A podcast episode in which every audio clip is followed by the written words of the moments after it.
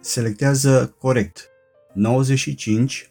Vinovat fără vinovăție. Pasaje biblice, Proverbe 14 cu 9, Isaia 57 cu 3 la 5, Matei 15 cu 14, Meditații din cuvânt, Cezarea Reșița, 26 octombrie 2022. În prezentul studiu vom aminti trei aspecte care țin de urmările păcatului și ale deciziilor noastre. 1. Vinovatul fără vinovăție. 2. Păcătuirea ca mod de viață. Și 3. Măsura și măsurarea păcatelor, precum și judecata finală. 1. Vinovatul fără vinovăție.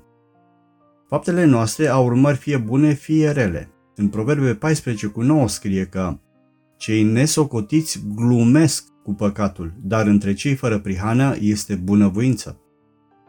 Un om credincios este foarte atent la modul în care își trăiește viața și face tot ce poate pentru a elimina urmările păcatului pe care l-a înfăptuit, dar și pentru a nu mai păcătui. Iar printre consecințele păcatului sunt și apăsările spirituale, aceea stare de vinovăție care aduce atât regretul, cât și victoria asupra păcatului respectiv. Dar în ebraică, în Proverbe 14 cu 9, nu este folosit cuvântul păcat, ci vinovăție.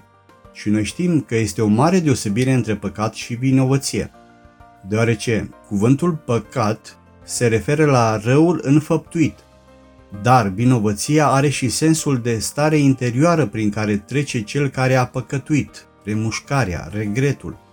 Dar mai este bine de știut un lucru. Ebraicul Asham are atât sensul de vinovăție cât și înțelesul de jertfă pentru vinovăție, de reparare a răului făcut.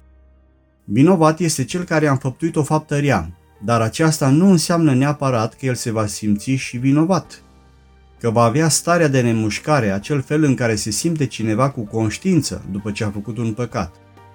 Iar în Proverbe 14 cu 9 este descrisă exact o astfel de situație, în care omul nu se simte vinovat, nu are mustrări de conștiință, deși în mod clar el este vinovat înaintea lui Dumnezeu pentru ce a făcut. Într-o traducere mai aproape de original, Proverbe 14 cu 9 este redat astfel. Proștii își bat joc de a face reparații pentru păcat, dar bunăvoința se găsește printre cei drepți. Cuvântul tradus cu bunăvoință înseamnă și favoare, acceptare, voință. Ce înseamnă de fapt? La ce se referă? La faptul că omul care simte vinovăția va face tot ce ține de el pentru a-și rezolva problema, pentru a scăpa de vinovăție și va fi atent la modul în care își trăiește viața, pentru a nu mai înfăptui păcatul și pentru a trăi cu o conștiință curată, iar pentru aceasta aduce jerfa pentru păcat și prin sângele Domnului Isus noi putem fi curățiți de orice păcat. 2. Păcătuirea ca mod de viață.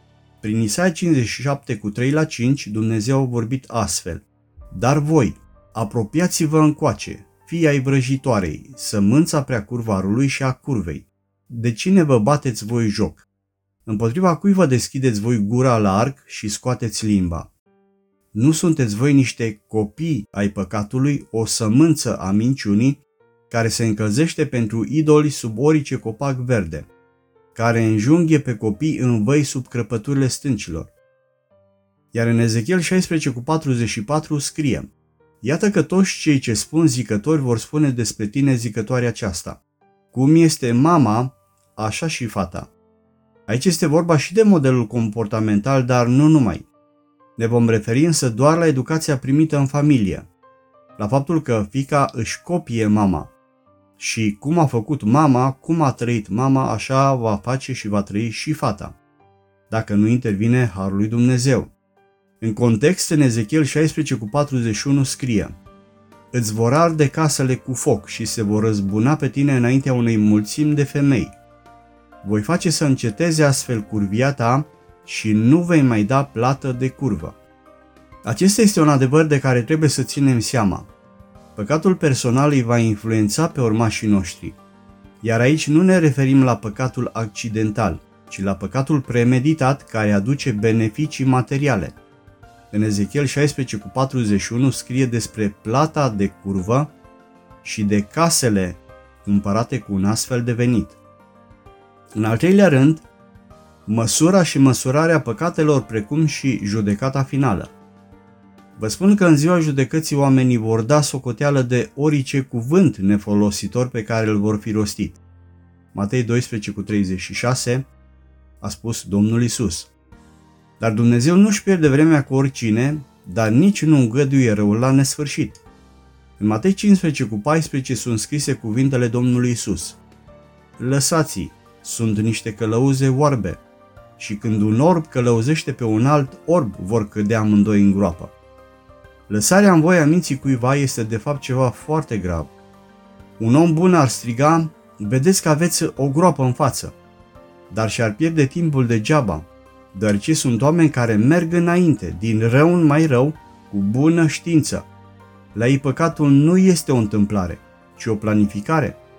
Dar lăsarea aceasta nu are un termen nelimitat.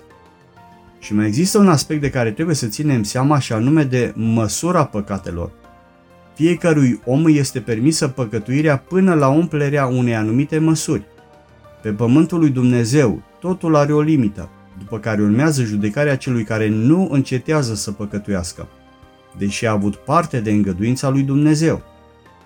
Avem măsura păcatului, dar există și cel care cuantifică păcatul, și anume măsurătorul care este Dumnezeu, care se ocupă de măsuratul cantității de păcat care este îngăduită. Când vorbim despre un recipient folosit ca măsură, ne gândim la vasul respectiv, dar și la produsul măsurat. Și trebuie să știm că nelegiuile se măsoară. În Daniel 8 cu 23 scrie că la sfârșitul stăpânirii lor, când păcătoșii vor fi umplut măsura nelegiuirilor, se va ridica un împărat fără rușine și viclean. Iar în Geneza 15 cu 16 Dumnezeu i-a spus lui Avram că în al patrulea neam ea se va întoarce aici, căci nelegiuirea moriților nu și-a atins încă vârful. Doamne Iisuse, dă-mi harul de a-mi păstra conștiința curată și ajută-mă prin Duhul Tău bun și sfânt, nu numai să nu mai fac păcate, ci și să devin un câștigător de suflete, un om prin care Tu se aduci la mântuire pe păcătuitorii fără niciun viitor, dar care prin harul Tău să devină sfinți. Amin.